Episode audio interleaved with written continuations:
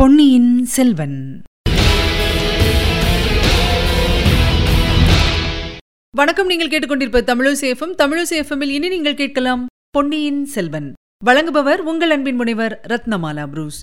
பொன்னியின் செல்வன். பாகம் இரண்டு. சுழற்காற்று. அத்தியாயம் ஐம்பது. ஆபத்துதவிகள்.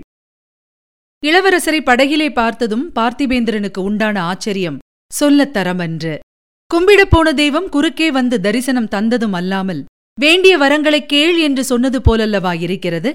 எனினும் இப்படி அவர் தனியாக படகில் வருவதன் காரணம் என்ன? பழுவேட்டரையர்களின் கப்பல்கள் என்ன ஆயின? தன்னுடைய கப்பல் இது என்று தெரியாமல் ஒருவேளை இதுதான் அவரை சிறைப்படுத்த வந்த கப்பல் என்று எண்ணிக்கொண்டு வருகிறாரோ? அப்படியெல்லாம் தவறான எண்ணத்துடன் வரவில்லை என்று விரைவிலேயே தெரிந்து போயிற்று. படகிலிருந்து கப்பலில் இளவரசர் ஏறியதும் பார்த்திபேந்திரன் கேட்கும் வரையில் காத்திராமல் நடந்த சம்பவங்களை சுருக்கமாக கூறிவிட்டார். அராபியர் வசப்பட்ட கப்பலில் வந்தியத்தேவன் இருக்கிறான். அவனை எப்படியாவது தப்புவித்தாக வேண்டும் என்றார். இளவரசர் கூறிய செய்திகள் பார்த்திபேந்திரனுக்கு மிக குதூகலத்தை உண்டாக்கின. எல்லாம் நன்றாகத்தான் முடிந்திருக்கின்றன. அந்த முரட்டுப் பிள்ளை இவ்வளவு பதட்டமாக காரியம் செய்யாதிருந்தால் இன்னும் நன்றாயிருக்கும். ஆயினும் அவனை அயல்நாட்டாரிடம் காட்டிக் கொடுத்து விடக்கூடாது அந்த கப்பல் வெகு தூரம் போயிருக்க முடியாது. எப்படியும் துரத்தி பிடித்து விடலாம் என்றான். பிறகு கலபதியை கூப்பிட்டு விவரத்தை கூறினான். அதை பற்றி என்ன கவலை? காற்று இப்படியே அனுகூலமாக அடித்துக் கொண்டிருந்தால் சாயங்காலத்துக்குள் பிடித்துவிடலாம் நம்மை மீறி அந்த கப்பல் எங்கே போய்விடப் போகிறது? கோடிக்கரை சென்று பிறகு கடற்கரை ஓரமாகத்தானே போக வேண்டும்? என்றான் கலபதி ஆனால் வாயு பகவானுடைய திருவுள்ளம் வேறு விதமாயிருந்தது வரவர காற்றின் வேகம் குறைந்து வந்தது. உச்சி வேளையானதும் காற்று அடியோடு நின்றுவிட்டது கடல் அலை என்பதே இன்றி அமைதியடைந்திருந்தது சொல்ல முடியாத புழுக்கம் சூழ்ந்தது. சூரிய பகவான் வானத்தில் ஜோதி பிழம்பாக விளங்கி கடல் மீது தீயை பொழிந்தார். கடல் நீர் தொட்டு பார்த்தால் சுட்டிராதுதான். ஆயினும் கடலை பார்க்கும்போது தண்ணீர் கடலாக தோன்றவில்லை. நன்றாக காய்ச்சி கொதித்து புகையெழும்பும் எண்ணெய் கடல் போல தோன்றியது. சூரிய கிரணங்கள் நேரே பிரதிபலித்த இடங்களில் உருக்கிய அக்னிக்கடலாகவும் காணப்பட்டது. கப்பல் அசையவில்லை. பாய்மரங்களிலிருந்து எல்லா பாய்களும் நன்றாக விரிக்கப்பட்டிருந்தன. பயன் என்ன? அலை ஓசை நின்றது போல் பாய்மரங்கள் சடபடவென்று அடித்துக் கொள்ளும் ஓசையும் நின்றுவிட்டது. பாய்மரங்களும் தூண்களும் குறுக்கு விட்டங்களும் அசையும்போது ஏற்படும் கரமுர சப்தமும் இல்லை. கப்பல் கடலை கிழித்துச் செல்லும் ஓசையும் இல்லை. உண்மையில் அந்த நிசப்தம் சகிக்க முடியாத வேதனையை அளித்தது. அத்துடன் இளவரசரின் உள்ளத்தில் வந்தியத்தேவனைப் பற்றிய வேதனையும் மிகுந்தது. இப்படி காற்று நின்று கப்பலும் அடியோடு நின்று விட்டதே. இப்படியே எத்தனை நேரம் இருக்கும்? காற்று எப்போது மறுபடி வரும்? அந்த கப்பல் தப்பித்துக் கொண்டு போய்விடாதா? என்று கவலையுடன் கேட்டார். பார்த்திபேந்திரன் நாவாயின் நாயகனை நோக்கினான். அப்போது கலபதி அதிக நேரம் இப்படியே காற்று அடியோடு ஓய்ந்திருக்க முடியாது. சுழிக்காற்று எங்கேயோ உருவாகிக் கொண்டிருக்கிறது. சீக்கிரத்தில் அது வந்து நம்மை தாக்கினாலும் தாக்கும். அல்லது நம்மை ஒதுக்கிவிட்டுவிட்டு அப்பால் போனாலும் போய்விடும். நம்மை சுழிக்காற்று தாக்கினாலும் தாக்காவிட்டாலும் கடல் சீக்கிரத்தில் கொந்தளிக்கப் போவது நிச்சயம். இப்போது இவ்வளவு அமைதி குடிகொண்டிருக்கிறதல்லவா? இன்று இரவுக்குள் மலை போன்ற அலைகள் எழுந்து மோதுவதை பார்ப்போம். மலைகளையும் பார்ப்போம். அதல பாதாளத்தையும் பார்ப்போம் என்றான். சுழிக்காற்று கப்பலை தாக்கினால் அபாயந்தான் அல்லவா? சாதாரண அபாயமா? கடவுள் காப்பாற்றினால்தான் உண்டு. அப்படியானால் அந்த கப்பலை நாம் பிடிப்பது துர்லபம். இளவரசே கடலும் காற்றும் பட்சபாதம் காட்டுவதில்லை. நமக்கு ஏற்பட்டிருக்கும் நிலைமைதான். அந்த கப்பலுக்கும் ஏற்பட்டிருக்கும். தற்சமயம் அதுவும் அசையாமல்தான் நிற்கும். ஒருவேளை கரையோரம் சென்றிருந்தால்? என்று இளவரசர் கேட்டார். கரையோரம் போயிருந்தால்? அதில் உள்ளவர்கள் இறங்கி கரை சேர்ந்து தப்பிக்கலாம். ஆனால் கப்பல் போனதுதான். என்று சொன்னான் கலபதி. எவ்வளவு பெரிய அபாயமாயிருந்தாலும் நமக்கு வேண்டியவர்கள் நம் பக்கத்தில் இருந்தால் கவலை இல்லை என்றார் இளவரசர். அவருடைய மணக்கண் முன்னால் வந்தியத்தேவனுடைய குதூகலம் ததும்பும் முகமும் பூங்குழலியின் மிரண்ட பார்வையுடைய முகமும் அடிக்கடி வந்து கொண்டிருந்தன. அவர்கள் இச்சமயம் எங்கே இருப்பார்கள்? என்ன செய்து கொண்டிருப்பார்கள்? என்ன எண்ணிக்கொண்டிருப்பார்கள் உண்மையிலேயே அபாயம் சூழ்ந்த நிலையில் நாம் விட்டுவிட்டு வந்த வந்தியத்தேவனிடம் இப்போது நாம் செல்வோம். இளவரசரை சிறைப்பிடித்துக் கொண்டு போவதற்காக வந்த பெரிய மரக்கலத்தின் அடித்தட்டில் தட்டுமுட்டு சாமான்களும் மரக்கட்டைகளும் மூட்டை முடிச்சுகளும் போட்டிருந்த இரண்டு அறையில் அவன் ஒரு கட்டையுடன் சேர்த்து கட்டப்பட்டு கிடந்தான். வெகுநேரம் வரையில் அவன் பிரம்மை பிடித்தவன் போல் இருந்தான். அவசர புத்தியினால் இத்தகைய இக்கட்டில் அகப்பட்டுக் கொண்டோமே என்ற எண்ணம் அவனை வதைத்தது. இது என்ன கப்பல்? யாருடைய கப்பல்? இதில் சில முரட்டு அராபியர்களும் மந்திரவாதி ரவிதாசனும் சேர்ந்திருப்பது எப்படி? இந்த கப்பல் எங்கே போகிறது? தன்னை என்னதான் செய்வார்கள்? என்று யோசித்து யோசித்துப் பார்த்தும். அவனுக்கு ஒன்றும் புரியவில்லை. அவன் தன் வருங்காலத்தைப் பற்றி கண்டு வந்த கனவெல்லாம் உண்மையில் கனவுதான் போலும். இதைவிட பெரிய கஷ்டங்களிலிருந்தெல்லாம் தான் தப்பித்திருக்கும் போது இதிலிருந்து தப்பிக்கவும் ஒரு வழி கிடைக்காமலா போகும்? என்ற சபலமும் சில சமயம் ஏற்பட்டது. பார்க்கலாம். உடம்பில் உயிர் இருக்கும் வரையில் அறிவும் ஆலோசனை திறனும் இருக்கும் வரையில் அடியோடு நம்பிக்கை இழக்க வேண்டியதில்லை. இந்த ஆசை தோன்றிய பிறகு சுற்றும் முற்றும் பார்த்தான். இருட்டில் முதலில் கண் தெரியவில்லை. வர வர தெரியலாயிற்று. அவனுக்கு சமீபத்திலேயே பலவகை ஆயுதங்கள் குவிந்து கிடப்பதைக் கண்டான். அவனுடைய உடம்பு இறுக்கி கட்டப்பட்டிருந்ததே தவிர கைகள் இறுக்கி கட்டப்படவில்லை. கைக்கட்டை தளர்த்திக் கொண்டு ஒரு கையை நீட்டி அங்கே கிடந்த கத்திகளில் ஒன்றை எடுக்கலாம். உடம்பையும் கால்களையும் பிணைத்திருந்த கயிறுகளையும் அறுத்து விடலாம். ஆனால் பிறகு என்ன செய்வது? அந்த அறைக்கதவோ சாத்தப்பட்டிருக்கிறது. இதிலிருந்து வெளியில் போவது எப்படி? போன பிறகு அவ்வளவு அராபியர்களுடனும் மந்திரவாதியுடனும் அவன் தோழனுடனும் சேர்ந்தாற்போல் சண்டை போட முடியுமா? அப்படி சண்டை போட்டு எல்லாரையும் கொன்றுவிட்டாலும் அப்புறம் என்ன பண்ணுவது? கப்பலை தன்னந்தனியாக தன்னால் செலுத்த முடியுமா? கப்பலை பற்றிய சமாச்சாரம் ஒன்றும் தனக்கு தெரியாதே? ஆம் மறுபடியும் அவசரப்படக்கூடாது. பொறுத்திருந்து பார்க்க வேண்டும். தன்னை உடனே கொல்ல முயலாமல் அவர்கள் கட்டி போட்டிருப்பதே கொஞ்சம் நம்பிக்கைக்கு இடமளிக்கிறதல்லவா? என்னதான் செய்யப் போகிறார்கள் பார்க்கலாமே. ஆனால் நேரமாக ஆக வந்தியத்தேவனுடைய பொறுமை பெரிதும் சோதனைக்கிடமாயிற்று. அடுப்புக்குள் போட்டு அவனை வேக வைப்பது போல். அந்த அறை அவ்வளவு புழுக்கமாயிருந்தது. உடம்பில் வியர்வை வியர்த்து கொட்டியது. கடற்பிரயாணம் இவ்வளவு வெதுப்புவதாயிருக்கும் என்று அவன் கனவிலும் எண்ணியதில்லை. பூங்குழலியுடன் அன்றிரவு படகில் சென்றதை நினைத்துக் கொண்டான். அப்போது எப்படி குளிர்காற்று வீசிற்று? உடம்புக்கு எவ்வளவு இதமாயிருந்தது? அதற்கும் இதற்கும் எத்தனை வித்தியாசம்? சுண்ணாம்பு காளவாயில் போடுவது என்பார்களே அதுபோல் அல்லவா இருக்கிறது? திடீரென்று ஏதோ ஒரு மாறுதலை அவன் உணர்ந்தான். ஆம் கப்பலில் ஆட்டம் நின்றுவிட்டது. கப்பல் நகராமல் நின்ற நிலையில் நிற்பதாகத் தோன்றியது. புழுக்கம் இன்னும் அதிகமாயிற்று. தாகம் மிகுந்து நாவும் தொண்டையும் வறண்டன. ஏது இனி வெகுநேரம் பொறுக்க முடியாது. கத்தியை எட்டி எடுத்து கட்டுக்களை அறுத்துக்கொண்டு புறப்பட்டு போய் பார்க்க வேண்டியதுதான். கப்பலில் எங்கேயாவது குடிதண்ணீர் வைத்திராமலா இருப்பார்கள்? வந்தியத்தேவன் சுற்றுமுற்றும் பார்த்தான். ஒரு மூலையில் சில தேங்காய்கள் கிடந்தன. ஆஹா வெண்ணெய் இருக்க நெய் கழுவானேன்? அந்த தேங்காய்களைக் கொண்டு பசி தாகம் ரெண்டையும் தீர்த்துக் கொள்ளலாமே? கையின் கட்டுக்களை வந்தியத்தேவன் நன்றாய் தளர்த்தி விட்டுக் கொண்டான். கத்தியை எட்டி எடுக்க கையை நீட்டியும் விட்டான். அச்சமயம் காலடி சத்தம் கேட்டது. கதவு திறக்கும் சத்தமும் கேட்டது. நீட்டிய கையை மடக்கிக் கொண்டான். முன்னொரு தடவை வந்துவிட்டு போன மந்திரவாதி ரவிதாசனும் அவனுடைய தோழனும் உள்ளே வந்தார்கள். இருவரும் வந்தியத்தேவனுக்கு இருபுறத்திலும் நின்று கொண்டார்கள். கப்பல் பிரயாணம் எப்படி அப்பா? சுகமாயிருக்கிறதா? என்று ரவிதாசன் கேட்டான். வந்தியத்தேவன் தாகம் கொல்லுகிறது. கொஞ்சம் தண்ணீர் என்று பேச முடியாமல் பேசினான். ஆ எங்களுக்கும் தாகம்தான். அந்த பாவிகள் கப்பலில் தண்ணீர் வைக்கவில்லையே என்றான் ரவிதாசன். காளிக்கு எல்லாரையும் விட அதிக தாகமாயிருக்கிறது. இரத்த தாகம் என்றான் இன்னொருவன். வந்தியத்தேவன் திரும்பி அவனை உற்றுப் பார்த்தான். என்னை ஞாபகமில்லையா தம்பி? மறந்துவிட்டாயா கடம்பூர் அரண்மனையில் குறவை குத்துக்குப் பிறகு தேவராளன் வந்து வெறியாட்டமாடினானே காளித்தாய் பலி கேட்கிறாள் ஆயிரம் வருஷத்து அரசகுல ரத்தம் கேட்கிறாள் என்று ஆவேசம் வந்து சொன்னானே. ஆ இப்போது ஞாபகம் வருகிறது. நீதான் அந்த தேவராளன் என்று வந்தியத்தேவன் முணுமுணுத்தான்.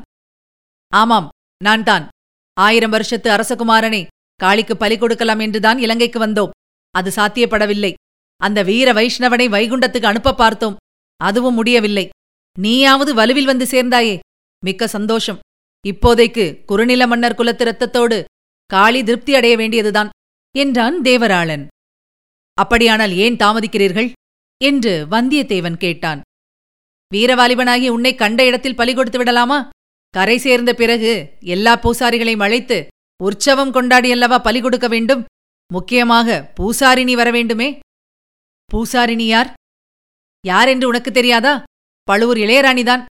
வந்தியத்தேவன் சிறிது யோசித்துவிட்டு உங்களுக்கு உண்மையில் அத்தகைய எண்ணம் இருந்தால் உடனே கொஞ்சம் தண்ணீர் கொடுங்கள். இல்லாவிடில் இங்கேயே தாகத்தினால் செத்துப்போவேன் என்றான். தண்ணீர் இல்லையே தம்பி. நீதான் மந்திரவாதியாயிற்றே. நன்றாகச் சொன்னாய்.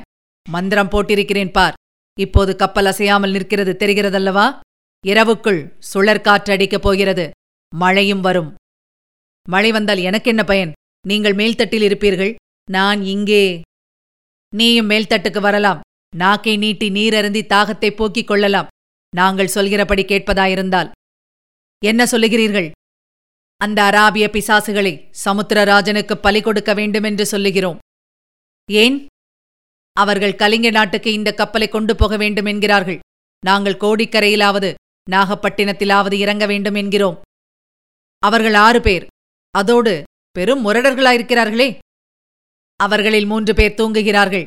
மற்ற மூன்று பேர் உறங்கி வழிகிறார்கள். நாம் மூன்று பேரும் தூங்குகிற மூன்று பேரையும் வேலை தீர்த்துவிட்டால் அப்புறம் மூன்று பேருக்கு மூன்று பேர் சமாளிக்கலாமே? வந்தியத்தேவன் சும்மா இருந்தான். என்ன தம்பி சொல்கிறாய்? எங்கள் யோசனைக்கு சம்மதித்தால் உன் கட்டை அவிழ்த்து விடுகிறோம். இளவரசரின் முகம் வந்தியத்தேவன் மணக்கண் முன்னால் வந்து நின்றது. ஆம் அவர் இதை ஒப்புக்கொள்ள மாட்டார் தூங்குகிறவர்களை கொல்லுவதற்கு ஒரு நாளும் உடன்பட மாட்டார் என்னால் முடியாது. தூங்குகிறவர்களை தாக்கிக் கொள்வது நீசத்தனம். முட்டாளே சோழ நாட்டு மாலுமிகள் தூங்கிக் கொண்டிருந்த போதுதான் இந்த அராபியர்கள் அவர்களை தாக்கிக் கொன்றார்கள். மற்றவர்கள் இழிவான செயல் புரிந்தால் நானும் அவ்வாறு ஏன் செய்ய வேண்டும்? சரி உன்னிஷ்டம் என்றான் ரவிதாசன். அருகில் கிடந்த ஆயுத கும்பலிலிருந்து ஒரு கூரிய பட்டாக்கத்தியை அவன் எடுத்துக் கொண்டான். தேவராளனோ நுனியில் இரும்பு பூன் கட்டியிருந்த சிறிய உலக்கை போன்ற தடியை எடுத்துக் கொண்டான் இருவரும் அங்கிருந்து சென்றார்கள். ஆனால் அறையின் கதவை சாத்தி வெளியில் தாழ் போடவில்லை. அவர்கள் போனவுடனே வந்தியத்தேவன் கையை நீட்டி கத்தி ஒன்றை எடுத்து தன்னை கட்டியிருந்த கயிறுகளை அறுத்துக் கொண்டான். குதித்து எழுந்து சென்று மூலையில் கிடந்த தேங்காய் ஒன்றை எடுத்து உடைத்தான். இளநீரை வாயில் விட்டுக் கொண்டான். மிச்சமிருந்த தேங்காய்களை ஒரு சாக்கை போட்டு மூடினான். பிறகு போருக்குத் தகுதியான நல்ல வாழ் ஒன்றை கையில் எடுத்துக்கொண்டான் எந்த நிமிஷத்திலும் வெளியில் பாய்ந்து செல்வதற்கு ஆயத்தமாயிருந்தான். கொஞ்ச நேரத்துக்கெல்லாம் தட் தட் என்று இருமுறை சத்தம் கேட்டது. இரு உடல்கள் கடலில் எரியப்பட்டன என்று அறிந்து கொண்டான். உடனே பயங்கரமான பெரும் கூச்சல் கைகலப்பு கத்திகள் மோதும் சப்தம் எல்லாம் மேல்தட்டிலிருந்து வந்தன. வந்தியத்தேவன் கையில் பிடித்த கத்தியுடன் பாய்ந்தோடினான். ரவிதாசனையும் தேவராளனையும் மற்ற நாலு அராபியர்களும் தாக்கி நெருக்கிக் கொண்டிருந்தார்கள். நெருக்கப்பட்டவர்களின் நிலை நெருக்கடியான கட்டத்தை அடைந்திருந்தது. வந்தியத்தேவன் பெருங்கூச்சல் போட்டுக்கொண்டு ஓடினான். அராபியர்களில் ஒருவன் திரும்பி அவனை தாக்க வந்தான். வந்தியத்தேவனுடைய கத்தி அராபியனுடைய கத்தியை தாக்கி அது கடலில் போய் விழச் செய்தது.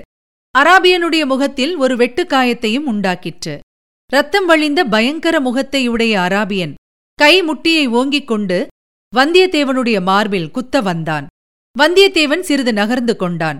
அராபியன் தடால் என்று விழுந்தான்.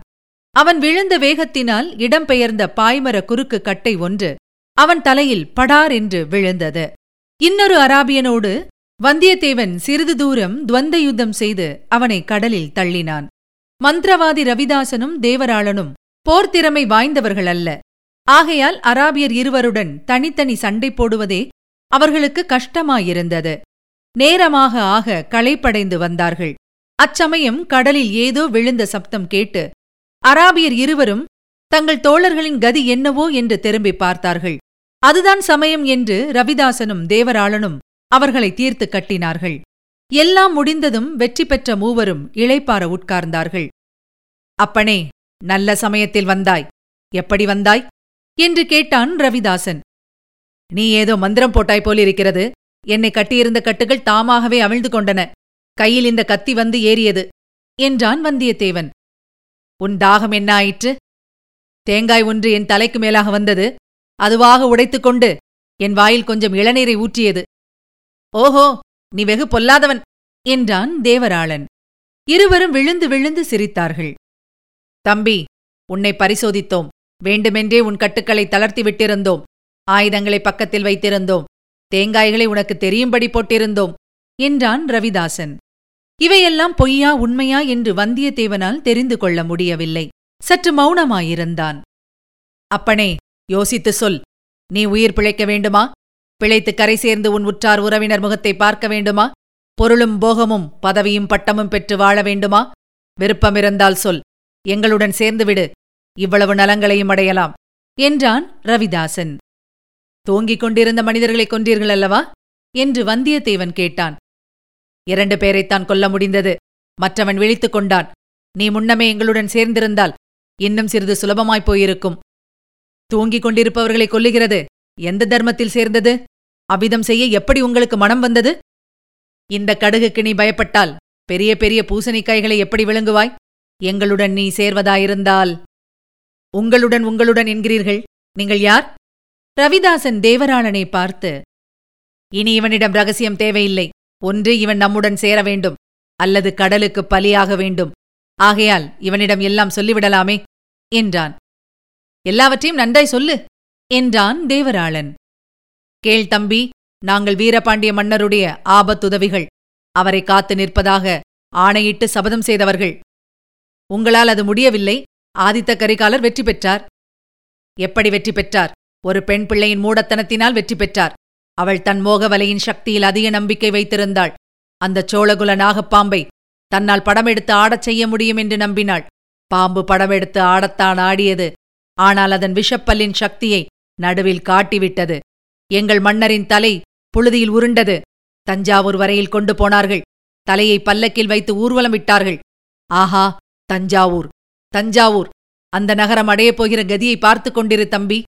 இவ்விதம் கூறியபோது ரவிதாசனுடைய சிவந்த அகன்ற கண்கள் மேலும் அகன்று அனலை கக்கின. அவனுடைய உடல் நடுங்கியது. பல்வரிசைகள் ஒன்றோடு ஒன்று உராயும் சப்தம் நர நரவென்று பயங்கரமாய் கேட்டது. தேவராளனுடைய தோற்றமும் அவ்விதமே கோரமாக மாறியது. போனது போயிற்று. அதற்காக இனிமேல் என்ன செய்யப் போகிறீர்கள்? இறந்து போன வீரபாண்டியனை உயிர்ப்பிக்க முடியுமா? வீரபாண்டியரை உயிர்ப்பிக்க முடியாது. அவ்வளவு சக்தி என்னுடைய மந்திரத்துக்கு கூட கிடையாது. ஆனால் அவரை கொன்றவனையும் அவனை சேர்ந்தவர்களையும் பூண்டோடு அழித்து பழிக்குப் பழி வாங்குவோம். சோழகுல பாம்பு வர்க்கத்தை குஞ்சு குழந்தைகள் உள்பட நாசம் செய்வோம். எங்களுடன் நீ சேருகிறாயா? சொல். சோழகுலத்தை நாசம் செய்த பிறகு அப்புறம் என்ன செய்வீர்கள்? எங்கள் மகாராணி யாருக்கு பட்டம் சுட்ட சொல்கிறாளோ அவனுக்கு சூட்டுவோம். மகாராணி யார்? தெரியாதா தம்பி? பழுவூர் இளையராணியாக இப்போது நடிப்பவள்தான். அப்படியானால் மதுராந்தகருக்கு? அவனும் ஒரு பாம்பு குட்டிதானே. பழுவேட்டரையர்?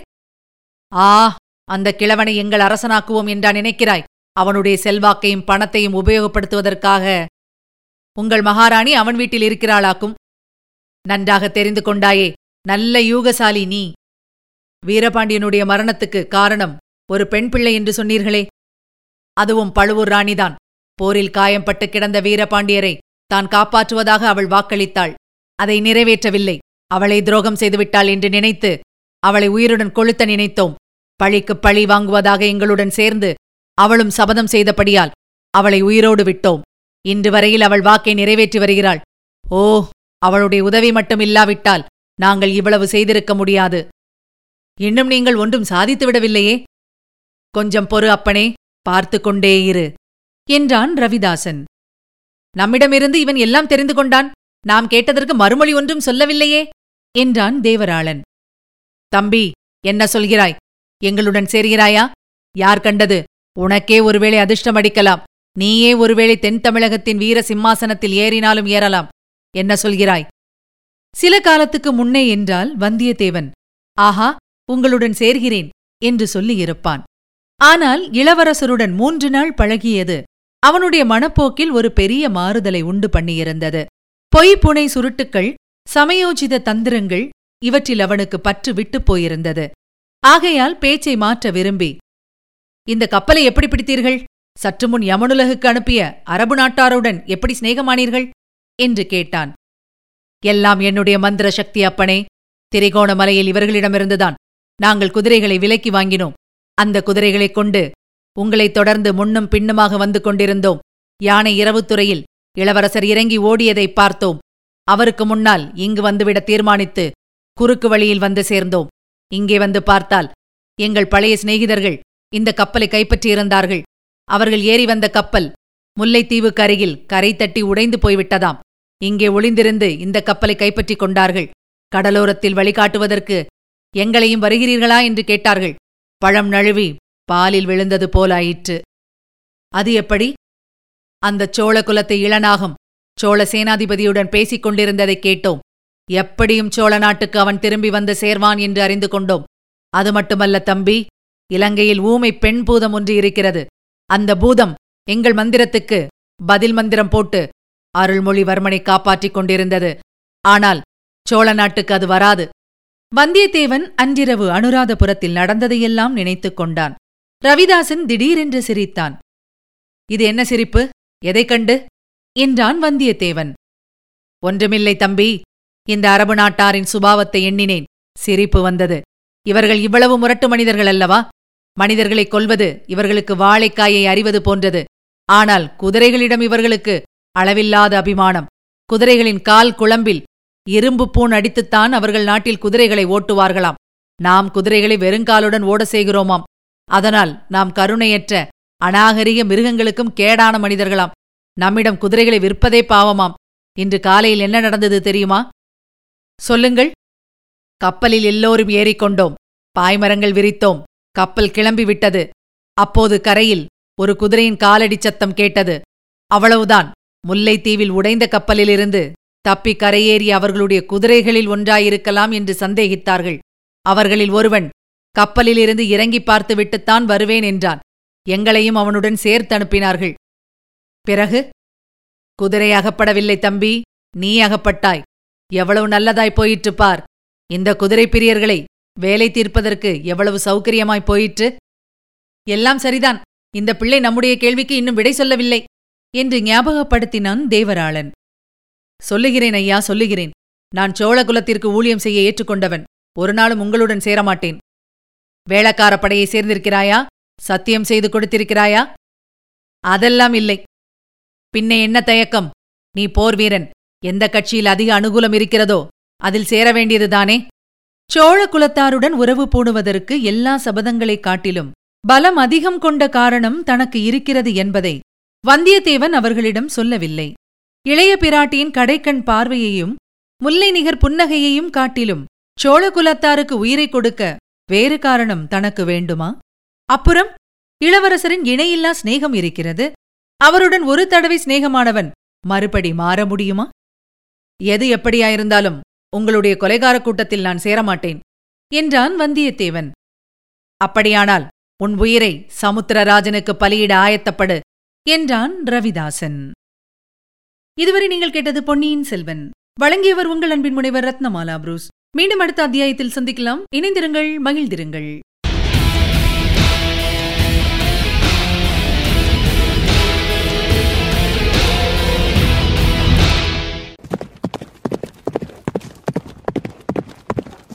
பொன்னியின் செல்வன்.